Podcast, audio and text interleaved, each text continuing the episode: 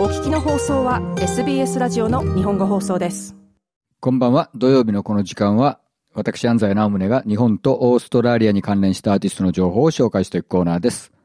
えー、さて、今日もまた、えー、先週に続き、えー、キャッシュサーベージャンラストリンクスのヨーロッパツアー中の道中からお届けしております。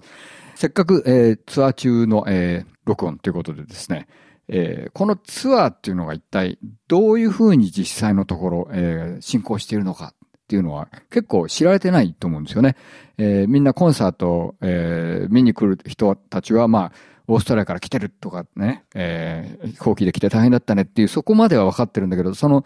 実は、えー、ヨーロッパに着いてからどうやって移動してるんだとか、えー、そのツアーの日常っていうのは一体どうなってるんだっていうの意外とみんな、えー、普通の人は知らないんじゃないかと思うので、ちょっと今日はその辺を話そうと思うんですけれども、まず、このツアーというのは、えー、ヨーロッパのような場所では、オーストラリアのように都市と都市が離れてないもんですから、一旦どこかに、えー、飛行機で着いたら、そこから先は全部車移動になるんですね。都市間はね。で、これは別に普通のレンタカーを借りていくわけじゃないんです。えーそうしたミュージシャンのツアー専門の会社がたくさんあるんです。えー、ヨーロッパにもアメリカにもあります。そしてそういったところでは、えー、ツアー用のバンとドライバーを派遣してくれるんですね。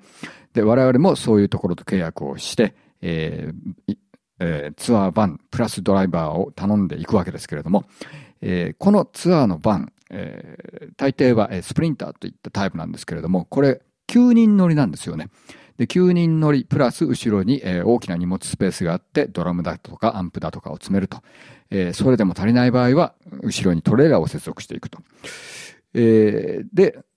そうするとこの実はですね、9人の壁っていうのがあるんですね。えー、どういうことかというと、例えば、キャッシュサーベージンラストリンクス、オーストラリアツアーの場合には、えー、私が、えー、エンジニアとしてついていく他に、ステージテックももう一人ついてもあるんですけれども、7人編成のバンドにえー、ステージテックと私がついていくと、ドライバーの席がなくなっちゃうんですね。なので、えー、海外ツアーの場合は私だけがついていって、ステージテックはなしと。えー、これはむしろあの、もう一人、えー、飛行機で連れていく予算の問題よりもこの9人の壁の方が大きいんですね。じゃあ、より大きな規模のツアーで、えー、より多くの人をよ、えー、連れていかなきゃならない場合どうするのかっていうと、今度は、えー、グレードアップしてバスツアーになるんですね。このバスというのがいわゆる普通の観光バスじゃないんですよね。どういうものかというと、中にベッドがたくさんある。要するにホテルバスですね。ちなみにキャッシュのメインギタリスト、ジョー・ホワイトの別のバンド、ローリング・ブラックアウツ。彼らは、つい先頃までヨーロッパ、そして US ツアーをしてたんですけれども、彼らはずっとツアーバスでした。